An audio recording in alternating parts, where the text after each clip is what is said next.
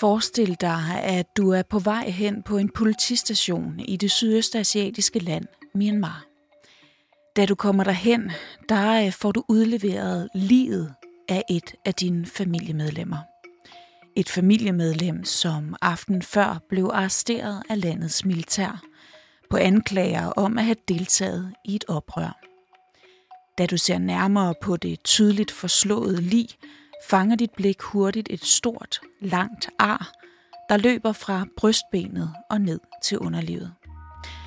Han har tydeligvis været skåret op og sat sammen igen. Arret indikerer, at nogle af hans indre organer nok er blevet fjernet.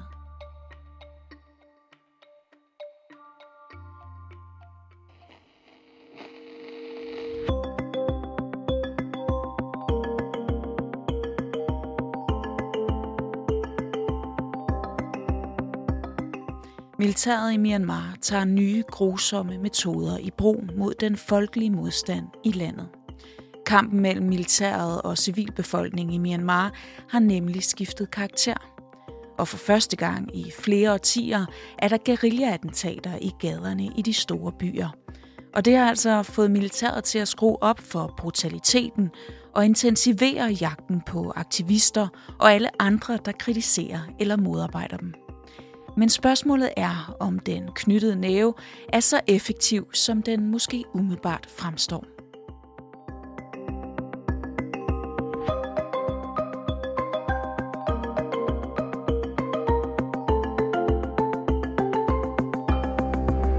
Du lytter til Udsyn. Din vært, Christine Randa. Altså, jeg har lige fået tilsendt ret friske billeder af folk, der er blevet skåret op, efter de blev slået ihjel, formentlig fordi deres organer er blevet fjernet. Det her er Claus Blok Thomsen. Han er Politikens Asien-korrespondent, og han dækker blandt andet situationen i Myanmar fra Bangkok i Thailand. Han har selv rejst i Myanmar mange gange tidligere, men det seneste års tid har landet været lukket ovenpå militærkuppet i februar. Det vi så efter øh, kuppet første februar, det var, at der kom en enorm folkelig reaktion. Øh, der var ti tusind vis af mennesker på gaden hver dag, i, i, altså stort set samlet i større byer overalt i Myanmar. Thousands of anti-coup protesters are marching in Myanmar today. Og det var unge, det var gamle, det var midaldrende, der gik på gaden. Øh, de demonstrerede. Vreden var enorm. Og det kom fuldkommen bag på, på militæret. De havde simpelthen ikke forventet en så kraftig folkelig reaktion. Og den måde, de reagerede på, det er den måde, som militæret i Myanmar altid reagerer på, nemlig at slå tilbage med hård magt. Og så var det, at vi så de her forfærdelige videoer, hvor at, at folk simpelthen bliver mejet ned, altså skudt med maskinpistoler. Much of it is so violent, we can't show it to you without blurring the video. Activists shot, their bodies taken away. Soldiers beating demonstrators. Security forces killing demonstrators and then dragging their bodies to the street. Den her brutalitet fik især de ældre generationer til at stoppe med at gå på gaden dengang. Mens de unge, ja, de ændrede deres strategi. Vi ser stadigvæk små, spontane demonstrationer i Myanmar, men det er typisk sådan med, at de pludselig dukker op et eller andet sted, og så demonstrerer de i tyve minutter, og så forsvinder de igen. Og så har vi samtidig set, at der også er kommet undergrundsceller, øh, som fører en, en ny form for væbnet guerillakrig mod militæret, hvor de pludselig skyder øh, en sympatisør med militæret, eller en, der arbejder for militæret, eller anbringer små bomber foran politistationer og, og militæranlæg. Øh, så vi ser sådan en, en lavintensiv guerillakrig i de store byer nu, hvilket er fuldkommen nyt i Myanmar. Samtidig med, at vi ser de her små, spontane demonstrationer, men de kæmpe store demonstrationer, vi så lige efter kuppet, de er der ikke mere. Og situationen har altså udviklet sig på den her måde, fordi de fleste kritikere af militærstyret simpelthen har set sig nødsaget til at gå under jorden. Altså mange af dem, jeg kender i Myanmar, øh, er aktivister. Øh, de kan ikke være opholdt sig derhjemme længere. De gemmer sig forskellige steder. Øh, de har ikke været hjemme i flere måneder. Deres familie er også på flugt. Øh, så de, de gemmer sig hos øh, venner og bekendte og familiemedlemmer rundt omkring og flytter adresse. Øh, hvis ikke flere gange om ugen, så i hvert fald flere gange om måneden. Øh, og de er simpelthen gået under jorden, og de ved ikke, hvad de skal gøre, fordi militæret vil blive ved med og lede efter dem, og de dukker op i deres gamle beboelsesejendomme og simpelthen spørger naboerne, hvor de er henne, og altså, der, der er virkelig en reel forfølgelse i gang. Og lad os lige se lidt nærmere på militærets skånseløse og brutale metoder. I forvejen så er militæret i Myanmar kendt for at være et af de mest, øh, de mest brutale hærstyrker i hele verden, og det image har de i den grad levet op til. Altså, de arresterer folk, de gennembanker dem. Det er ikke bare demonstranter, de går efter. De går også efter journalister nu i høj grad, fordi at mange af journalisterne, de fleste journalister i Myanmar, de sympatiserer med demonstranterne. Så journalister lige nu er fuldkommen jadevildt. De går i særdeleshed efter læger og sygeplejersker og, og anden form for sundhedspersonale, fordi det, der er sket, det er, at militæret jo også har overtaget kontrollen på hospitaler.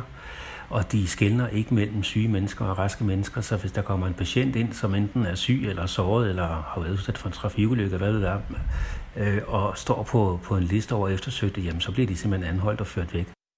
Og det betyder helt konkret, at der er rigtig mange, der ikke længere tør bruge de almindelige offentlige hospitaler. Og derfor har lægerne lavet de her undergrundsklinikker, som kan være altså fuldkommen interimistiske klinikker i en kælder eller i et skur eller et eller andet sted, hvor man uh, kunne finde et ledigt rum, hvor de er sådan meget nødvendigt at prøve at behandle patienter for alle mulige lidelser med de hjælpemidler, de har. Og der går militæret målrettet efter lægerne og, og, og arresterer dem og, og henretter dem, fordi de simpelthen slår ned på de her undergrundsklinikker, fordi de vil ikke have at modstandskampen skal, skal få næring øh, gennem folk, der, der hjælper demonstranterne.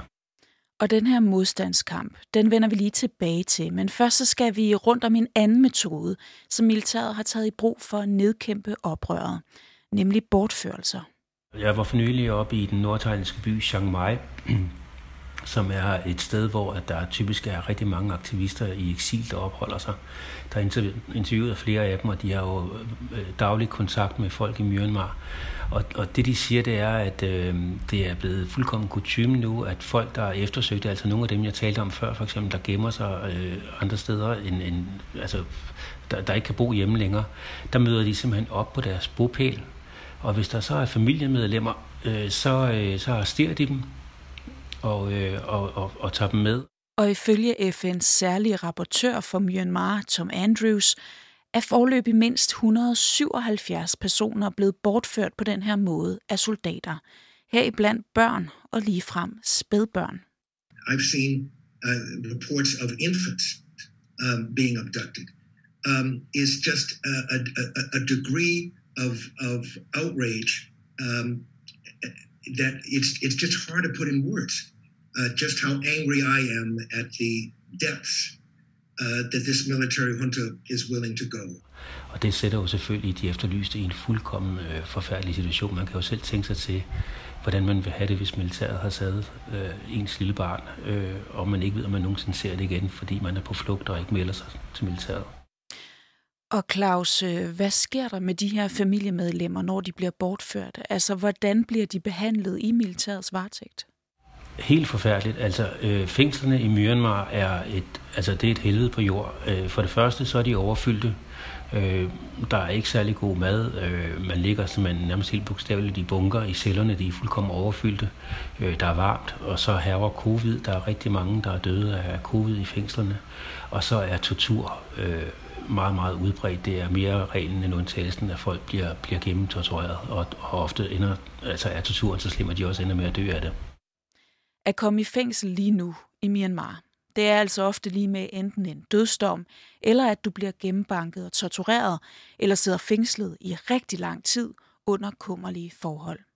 Især hvis du ikke bare er pårørende, men rent faktisk den aktivist, der står på militærets liste. Der er det øh, fuldkommen øh, kutyme, at det bliver udsat for, for meget, meget hård kultur, øh, tortur. Øh, altså jeg har set billeder, altså, og tit så, så er torturen så hård, at de også dør af det, og jeg har set altså, de mest forfærdelige billeder, øh, som, jeg ikke, altså, som vi ikke har offentliggjort, fordi de simpelthen er for grofulde. Men altså, øh, man, altså det, det, du, du ser billeder af mennesker, øh, hvis ansigt du kan genkende, hvis læber er, er hævet til, jeg ikke engang sige dobbeltstørrelse, hvad hedder det, tredobbeltstørrelse, hvis man siger det. Øh, deres øjne er nærmest blevet øh, altså, knust, øh, de har store hævelser i ansigtet, de er røde, deres tøj er fyldt med blod. De er simpelthen i den grad blevet gennembanket. Og de tager den lige skridtet videre.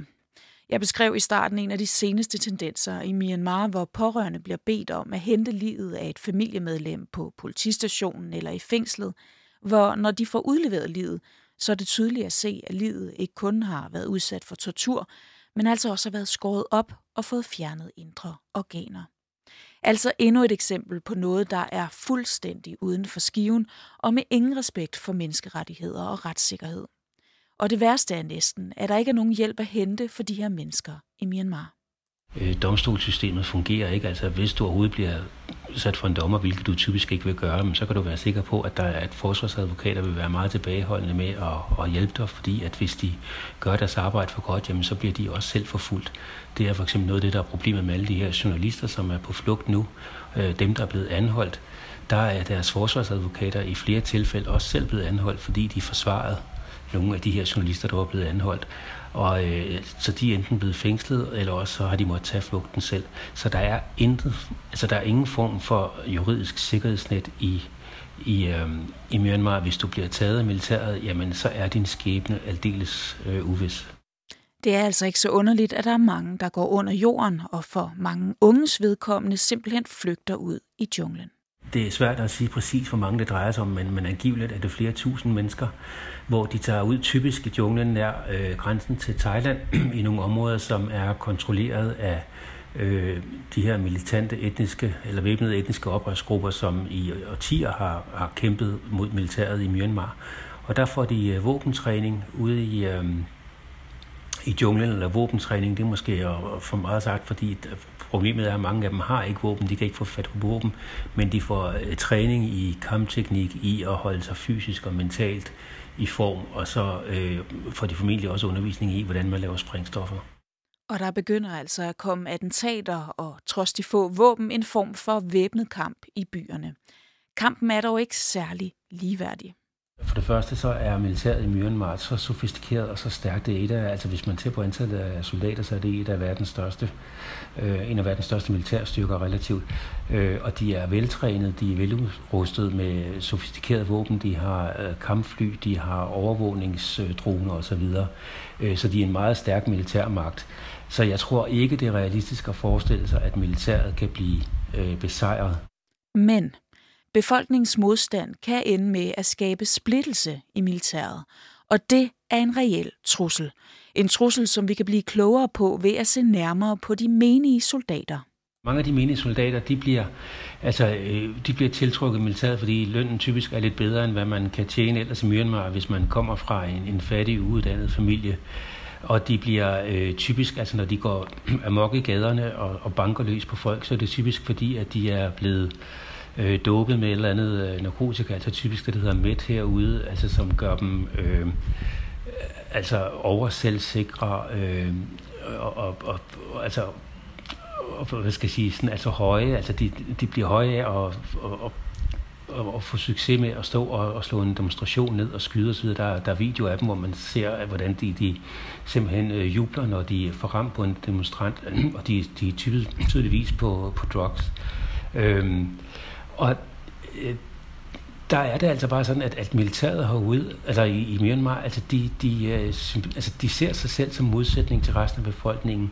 Men når det så er sagt, så er der også begyndt at komme rapporter om nu, at det gør ondt på mange af de menige soldater at se, hvad der, der foregår. Fordi nogle gange bliver de jo også bedt om at slå ned på dem, som er deres gamle skolekammerater, deres gamle naboer i de beboelseskvarterer, hvor de selv er vokset op. Og det betyder, at der er kommet en vis form for demoralisering blandt de menige soldater. Og det, der er det helt nye, det er, at øh, den væbnede undergrundskamp, øh, der er, hvor, altså, hvor at, at, øh, folk bliver, bliver myrdet af undergrunds, altså øh, udsat for attentater af undergrundshæren, og der kommer bomber i de store byer som Yangon og, øh, og Mandalay. Det har vi altså ikke set i Myanmar i flere årtier. Der er de altså det. Vi har ikke set væbnet kamp inde i de store byer i Myanmar, øh, altså i flere årtier, og det har skræmt militæret. Der er rapporter om, hvordan for eksempel, at øh, altså familier til officerer dårlige tør forlade deres hus nu, fordi de simpelthen er bange for at blive skudt ned på gaden. Og det kan få en demoraliserende effekt på militæret, og det kan måske også føre til, at der kommer en splittelse inde i militæret, hvor der er nogen, der trods alt siger, ah, har vi ikke lige strammet den for meget? Skulle vi ikke lige tage og prøve at slappe af og måske se, om vi kan få øh, sådan lidt mere fred og forsoning i landet? Øh, men vi har ikke set den splittelse endnu, men spørgsmålet er, om den kommer. Ja, nu må vi se, men øh, én ting er i hvert fald sikker. Det er kommet fuldstændig bag på militæret, hvor dybt den folkelige vrede faktisk stikker, og hvor vedholdende den er. Altså, militæret har skudt løs på befolkningen. De har dræbt, øh, siger F N, over elleve hundrede mennesker. De har bortført øh, og arresteret over otte tusind mennesker. De har tortureret folk.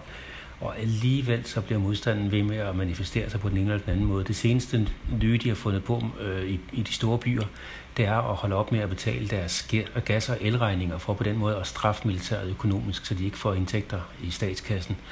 Og den her folkelige vilje, øh, modvilje mod kuppet, det, altså den, den bliver ved og ved og ved. Og det har noget at gøre med, at, at øh, militæret jo har været ved magten i Myanmar i rigtig, rigtig mange år i perioder. Og folk er sådan så trætte af at leve under et militært diktatur. Nu havde de lige prøvet, hvad det vil sige at leve i et sådan tilnærmelsesvis demokratisk land i hvert fald. I den periode, hvor Aung San Suu Kyi var leder af den her civile regering, indtil kuppet kom i, i, i februar i år. Og de vil simpelthen ikke tilbage til en periode med militær, dikta, militær diktatur. Og derfor bliver de ved. Og, og det er næsten uanset, hvad militæret gør, så er det som om, at de får ikke, øh, hvad skal jeg sige, kodet befolkningen den her gang. Altså, der bliver ved med at være vrede, der bliver ved med at være modstand, som kommer til syne på den ene eller den anden måde. Det kan godt være, at de ikke går på gaden og demonstrerer, men så gør de det på alle mulige andre områder. Og det er, altså, det, det er virkelig kendetegnende ved situationen nu.